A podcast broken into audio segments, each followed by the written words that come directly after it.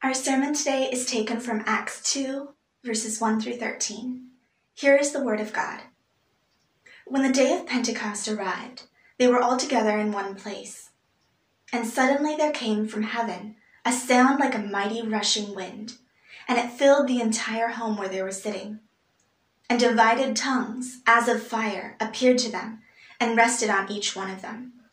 And they were all filled with the Holy Spirit and began to speak in other tongues as the Spirit gave them utterance.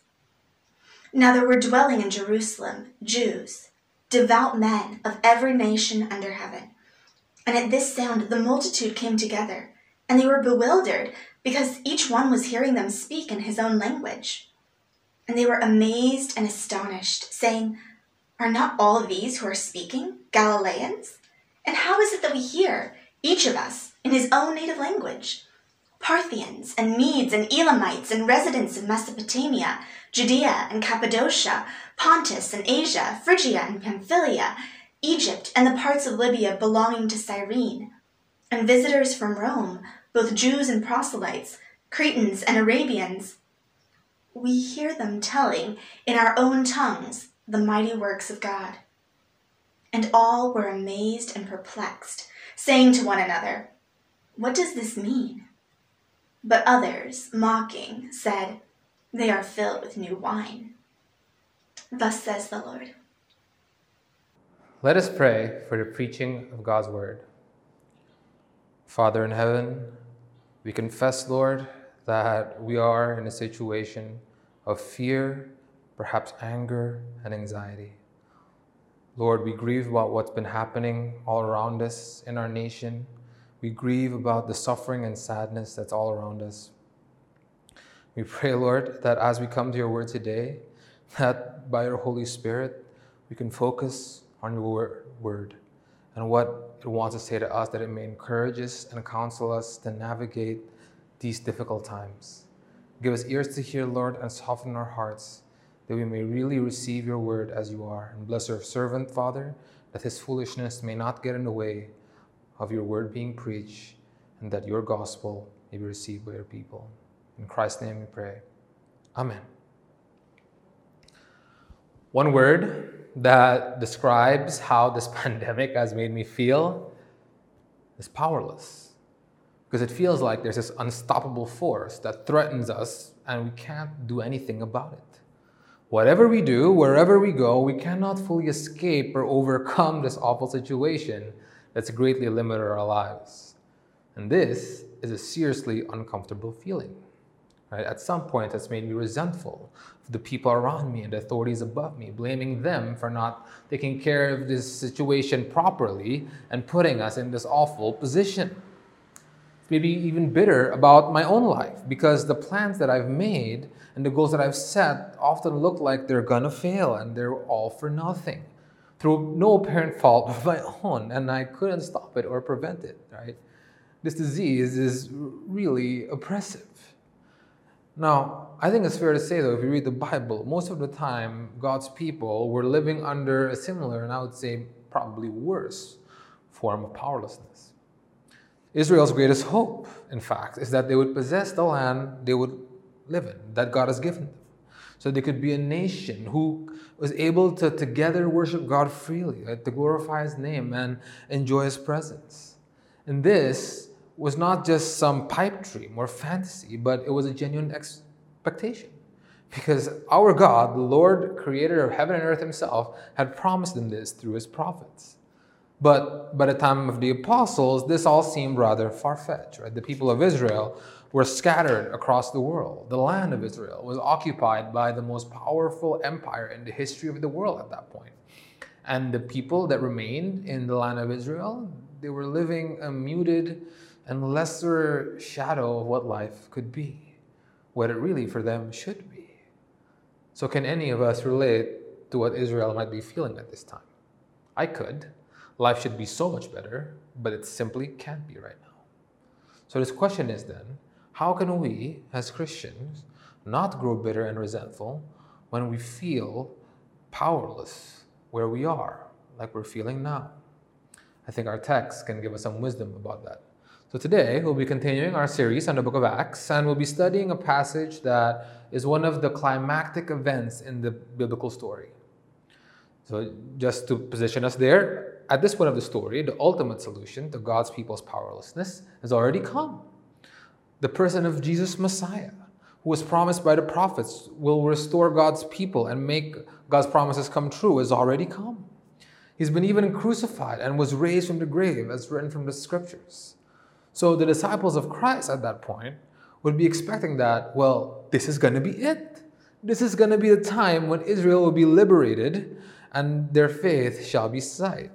Right? This is what the question in uh, chapter 1, verse 6 expresses. Right? Lord, will you now restore the kingdom to Israel?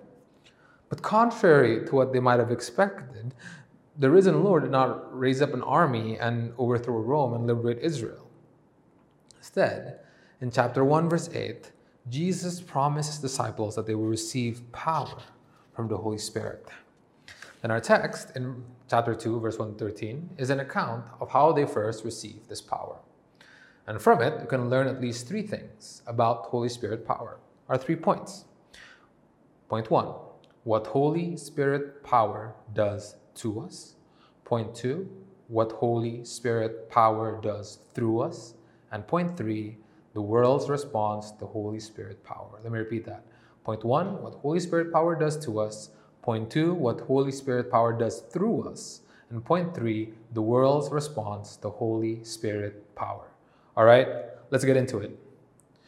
Now, point one, what Holy Spirit power does to us. Now, when we study narratives in the Bible, such as the book of Acts, we must first realize that the author puts in details in this, these brief accounts very intentionally. Right? Nothing is written there by accident. And Luke here intentionally puts details that we might miss that are actually references to events in the Old Testament in order to communicate something extremely important. Okay, so the next few minutes might feel a bit technical and lectury, but bear with me as I unpack this. It's important. So, what details does Luke highlights for us first in verse 1 that what he's about to describe here is happening on the day of Pentecost. Now, this has both logistical and theological significance, right? Logistically, Pentecost is a day when Jerusalem was exceptionally crowded. Jerusalem was where all this took place. Scholars believe that Jerusalem's population could have sextupled on that day, right? Six times the normal amount. And this is because Pentecost was actually the day of one of the three annual Jewish pilgrimage festivals, the, fest, the festival of Shavuot. And the word Pentecost actually just means 50th in Greek because Shavuot was celebrated seven weeks and one day after the previous pilgrimage festival, Passover. And during Shavuot, Jews would travel through Jerusalem from wherever it is in the world that they live in order to go to the temple and worship there and make their religious duties. So, this makes it logistically possible for the extraordinary events in this narrative to happen, which we'll get into more later. Theologically, though, right now, in Jewish tradition, the festival of Shavuot is actually meant to commemorate another climactic event in the history of Israel, when God gave Israel his laws in Mount Sinai. Now, why would this be important? Well, if you recall what happened in this story um, which we can read in Exodus 19, Israel had just been freed from slavery from Pharaoh and Egypt by the miraculous acts of God, by the mighty acts of God, right? The very thing that was celebrated in the festival that preceded Passover. And as the story goes, God led Israel through the Red Sea into Mount Sinai, where supernaturally God makes an appearance. And there on Mount Sinai, through the giving of the law, God renews the covenant he made with Israel and officially makes them his nation, makes them God's people.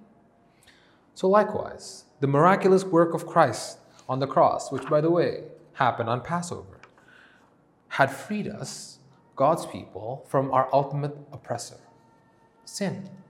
And now, a similar thing is happening as what happened in Mount Sinai. That after freeing us through Jesus, God is making a special appearance and is recreating his people. So, supernatural events that's described in verses 2 to 4 further illustrates this, right? That this is an appearance of the very presence of God amongst the apostles. So let's look at the two details uh, Luke gives to describe this event. First, in verse 2, that there is a mighty rushing wind. And second, in verse 3, that there are tongues of fire. Now, if we do a survey of the Old Testament, we can notice that whenever God's presence make an appearance and settles on a holy space, it always appears in the form of a storming wind and a fire. Let me let's start a few examples here to prove it to you. Right? In Exodus 3, God shows up to Moses in the form of a fire in the story of the unburning bush. The aforementioned Mount Sinai episode, right, was there. A storm and a pillar of fire. When God first settled into the tabernacle in Exodus 40, what was there? Wind and fire. If you look at uh, the dedication service of Solomon's temple in 2 Chronicles 7, what shows up when God shows up? Wind and fire. The vision of Ezekiel in Ezekiel 43 of God's glory filling the temple. Guess what? Wind and fire was there. Right? I could go on, but I think we all get the point here. Right? That what was happening in Jerusalem that day was that there was a manifestation of the divine presence that's settling somewhere. Now, if we were Jews who studied the Old Testament day and night, this was huge. Because the presence of God in his holy place was dangerous for sinners in the Old Testament. Moses wasn't allowed to come too close to the burning bush. Israel was told not to even touch the mountain lest they be killed. Even Moses, who got closest to the presence of God, couldn't see him face to face. And if anyone enters the temple of God, which is filled with his presence unworthily, they would die. But what happens in our text, right? In verse 4, it says they were filled by the Holy Spirit. That the presence of God did not settle into an inanimate space, but it settled on the very body, it filled the very bodies of the followers of Christ. And just like the burning bush wasn't consumed by the fire, but the fire descended on them and rested. Brothers and sisters, to the Jewish reader, Luke could not be more clear. What was going on here is that God's presence is no longer limited to a temple space like it was in the time of Israel, but it is now dwelling personally with his people. God's holy space is now the people of God who have found their identity in Jesus Christ and his finished work. Brothers and sisters, this was a revolutionary idea. Look, because now God is with us. So this has huge implications for us. First of all, as God's temple, we are supposed to be purified. In the Old Testament, to enter God's sacred space meant that there were supposed to do uh, all sorts of ritual purifications, right, to keep anything having to do with sin and death out. Likewise, God's New Testament temple is called to be this, these representatives of God's holiness. We are called to a new way of life that is free from sin in every aspect of our lives. 1 Corinthians 6:19 reminds us that being God's temple means that we are not our own. That our bodies is where the Holy Spirit dwells and we are God's because God has bought us with a price. And the rest of 1 Corinthians 6 actually clarifies how sexual immorality is a corruption that has no place in God's holy space. Further, 1 Peter chapter 2 reminds us to rid ourselves from all malice and all deceit, hypocrisy, envy, slander of every kind, and to abstain from sinful desires which wage war against your soul. That because we are made holy and have been set apart by God, any sort of behavior that ruins people and destroys relationship has no place there either. The New Testament emphatically teaches that being God's temple means our lives are to be reshaped so as to be worthy of being God's home. And secondly, friends, a major implication is that being God's temple means that there ought to be profound unity among us. In 1 Corinthians chapter 3, Paul rebukes the church for breaking aside between him and Apollos, saying that since we are all God's temple, we must no longer destroy each other because God will destroy anyone who destroys his temple. And in Ephesians 2, it reminds us that being God's temple means that we are all fellow citizens, that we're all members of the same household, in fact, reminding us that above all, there should be solidarity between Christians, having a unity that is built upon what Jesus had done for us. And how important is this right now, friends? Because the only thing worse than feeling powerless is feeling powerless and alone. Like we have to go through this all ourselves and we have to bear the weight of the world on our shoulders. But the Bible here is clearly telling us that we are not alone. Not only that, we have the Holy Spirit with us, but we have each other. So if you're struggling right now, please reach in. Take advantage of being part of the family of God. But how miserably, really, have we failed at this, friends? Instead of being honored that the King of Kings and the Creator of heaven and earth Himself would dwell with us, instead of cleaning up ourselves and out of respect for Him, we continuously desecrate God's holy space with our filthy sins. While at the same time, instead of cherishing and taking care of the people who are also His, we sanctimoniously look down on them and create divisions between those who God says is part of our family, completely disrespecting the one who owns the brothers and sisters who we mock and often scoff at. This must not be, friends.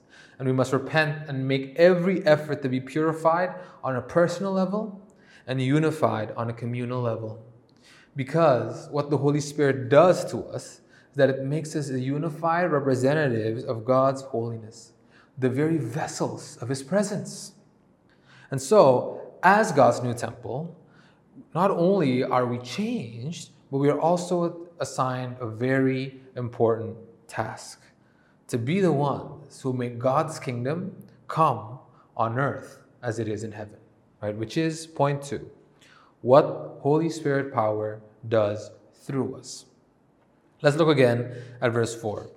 Luke describes a very curious thing that happened after the disciples were filled with the Holy Spirit, right? That the Holy Spirit empowered them to speak in other tongues or foreign tongues. Now, this passage has been subject to some controversy over the past century, specifically with regards to the charismatic gifts of the Holy Spirit. And sorry to disappoint the young reformed and restless here, uh, we will not be discussing the gift of tongues and whether or not that's still a thing.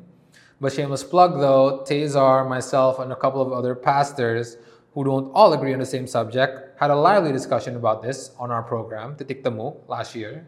So if you're really curious about it, check it check it out. It's on the CCC YouTube channel, along with tons of other resources that you can find online that will do a better job in helping you think about this than I can in 40 minutes. Whatever you think about the gift of tongues, though, there's actually quite a bit in this passage that we can agree on, right? Namely, that first of all, the tongues here, in the specific instance, refers to an actual intelligible human language, right? Not some spooky angelic language.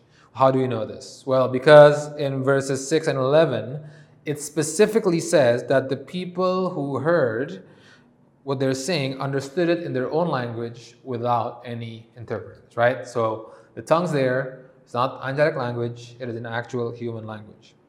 But nonetheless, this was an astonishing and supernatural event. So the question that we all should be asking is really, what was the point of God doing this at that particular time? Now, there are clues in the details of the passage that gives us an idea. Let's look at it. Luke goes on uh, to say in verse 5 And meanwhile, there were a ton of people in Jerusalem. Why? As we discussed earlier, Pentecost. And these people heard what was going on in that house and they were astonished. But I want us to draw attention specifically to the way Luke describes the people who heard uh, these tongues in this account. That on one hand, in verse 1 and 11, the ones who heard them were specifically identified as Jews. Verse 5 calls them devout men. Verse 11 specifies that this included ethnic Jews and proselytes. Proselytes are those who are not ethnically Israel but converted to Judaism at some point and joined the covenant community. And on the other hand, they came from every nation under heaven. And Luke goes even through tr- trouble of listing 15 of these nations of where these people might have come from. And the list includes uh, places like modern day Iran, Turkey, Italy, Egypt, from all, from all directions in relation to Jerusalem. Right? Luke was at length here trying to emphasize that they came from everywhere in the known world.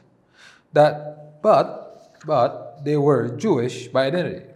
And this is important and it caught me off guard at first, right? Because I always thought that the people who were gathered there were multi ethnic, but they're not.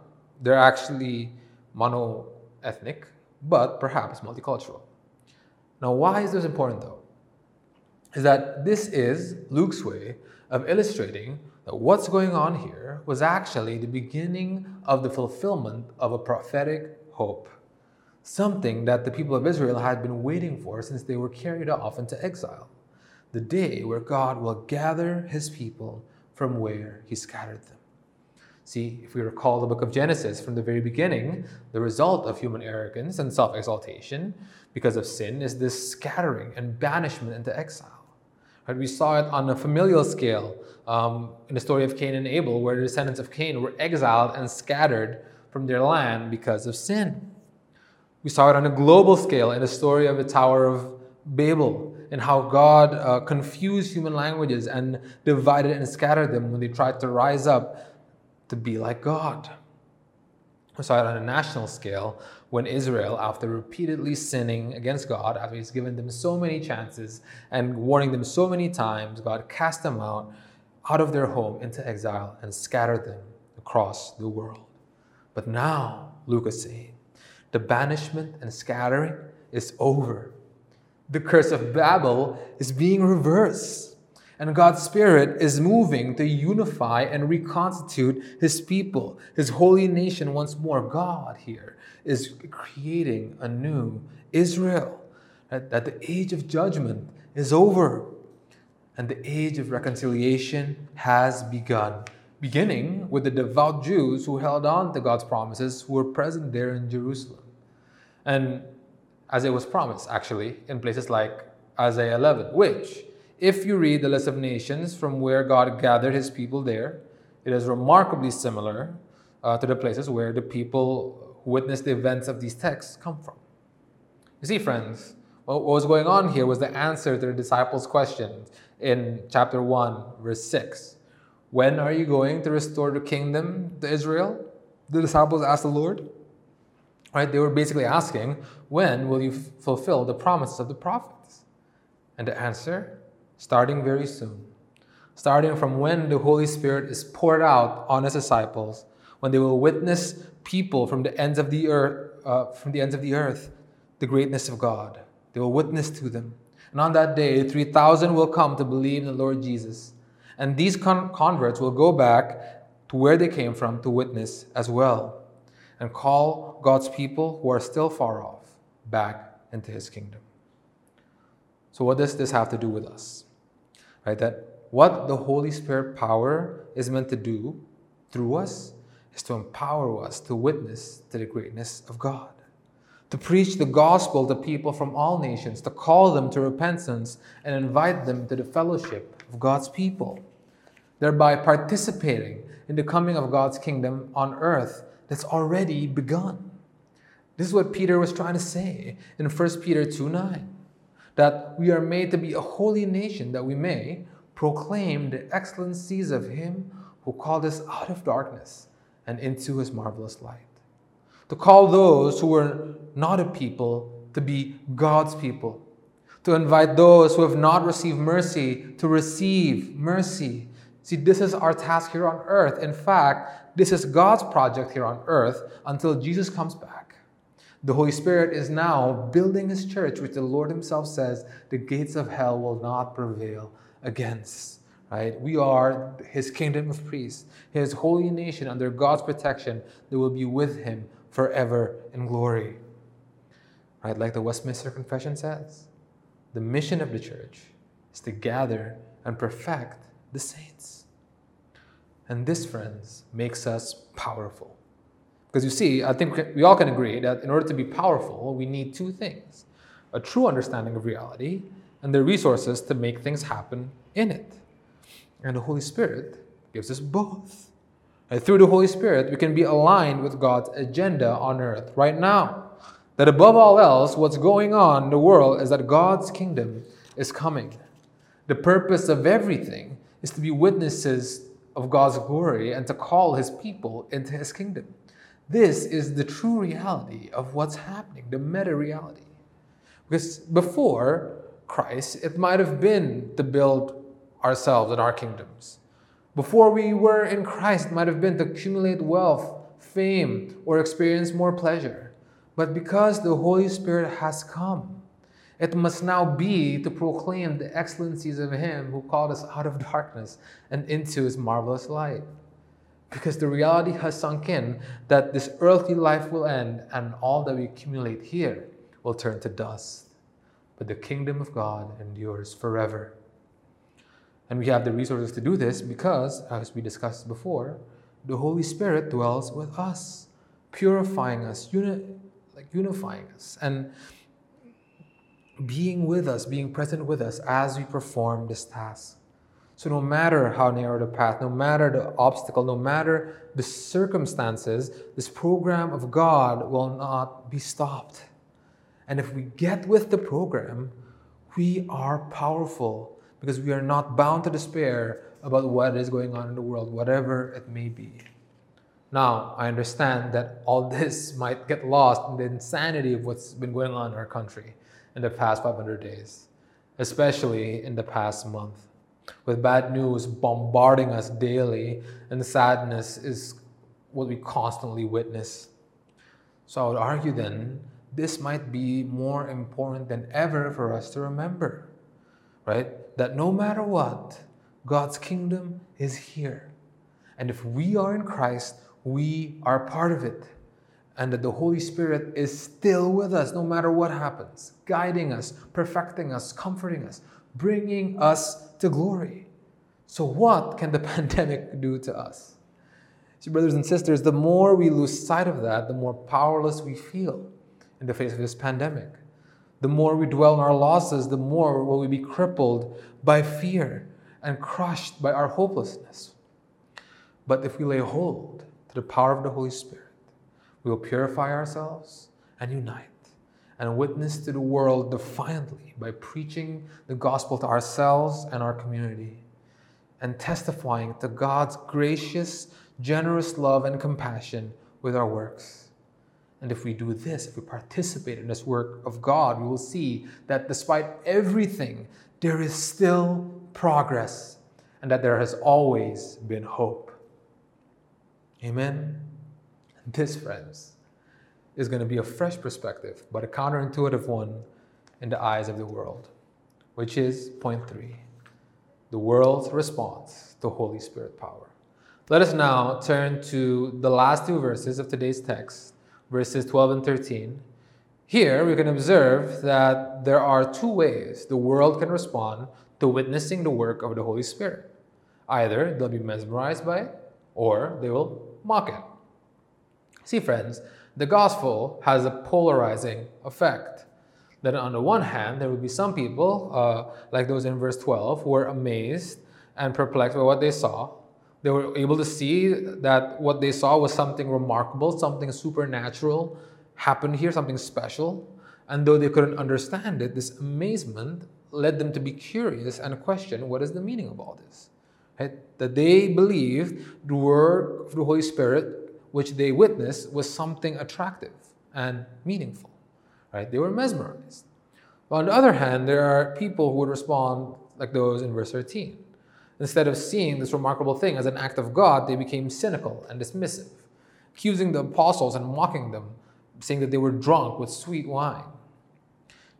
But this is something that is really to be expected by us and our gospel witness even till today. Because not everybody who hears the gospel message and witness the work of the Holy Spirit comes saving faith. Even if it is delivered by the best teacher in the most intelligent and eloquent way, not even everyone who experiences a miracle will see it as an act of God and believe. Why? Well, there could be only one thing, right? Sin. You see, the sinful heart of man is simply hardened towards God.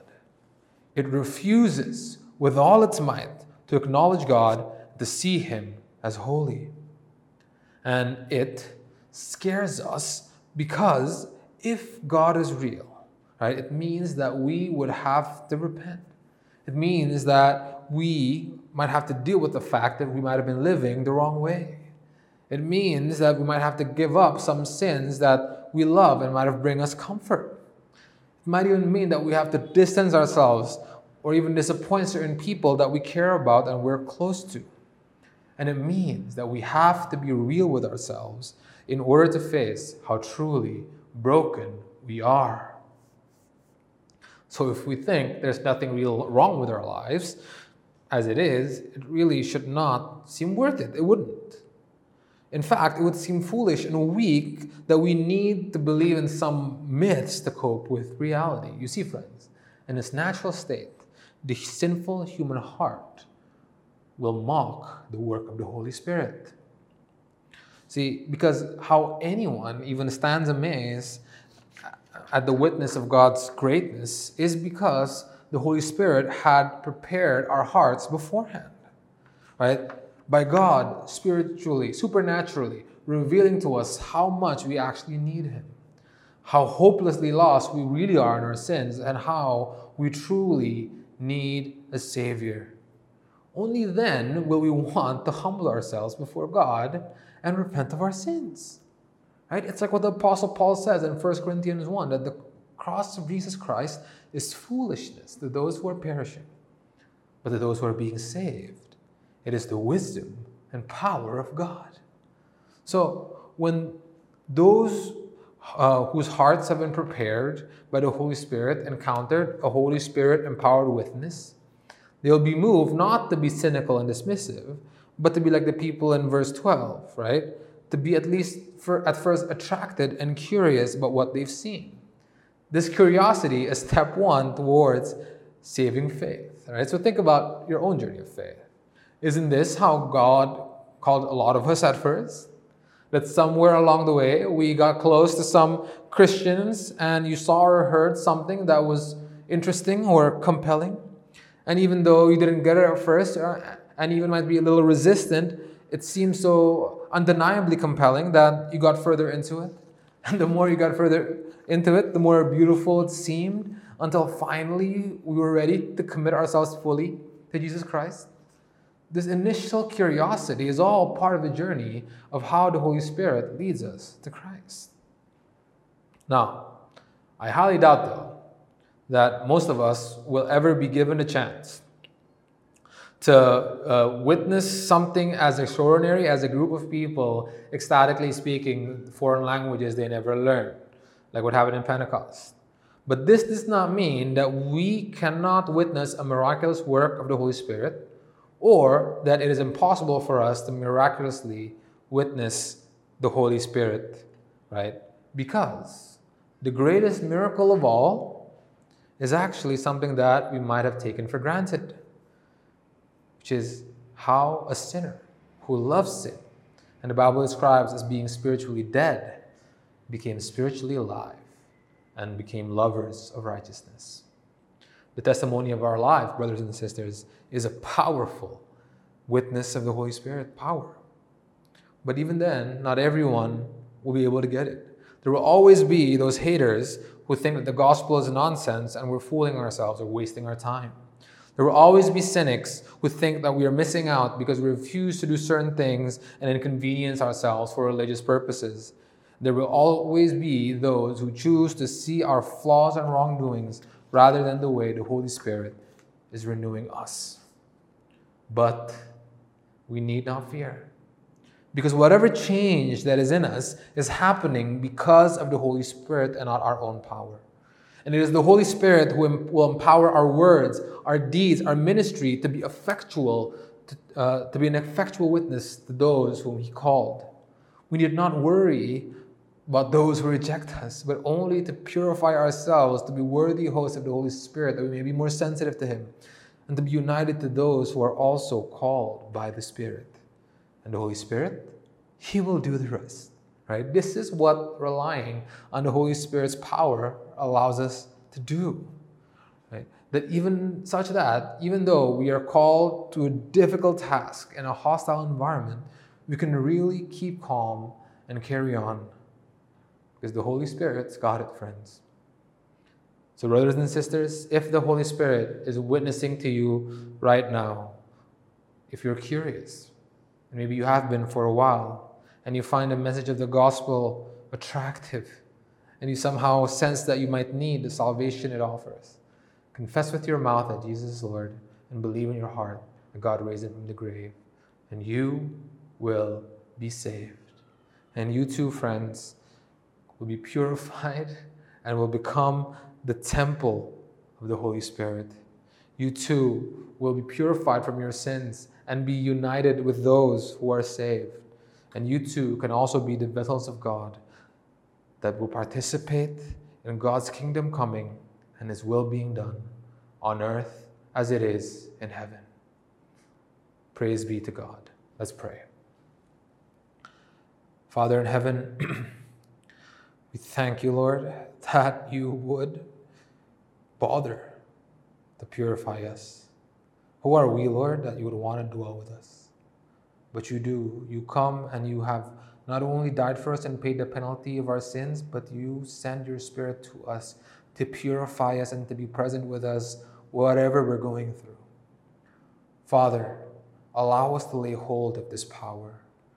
Allow us to use it as what we depend on in our lives.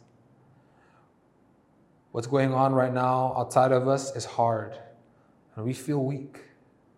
But through you, Lord, we can get through it. Allow us to get onto your program, empower us to love one another, to be your witnesses, that we may see that your will is still going to be done and that your kingdom is still here. In Jesus' name we pray. Amen.